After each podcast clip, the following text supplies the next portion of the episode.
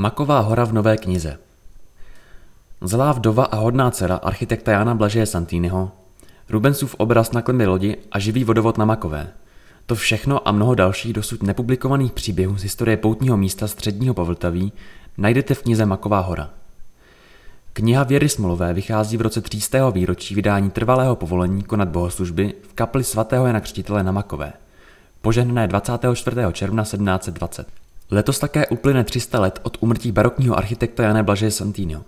Jehož vdova a dcera byly majitelkami smolotel a patronkami kaple na Makové.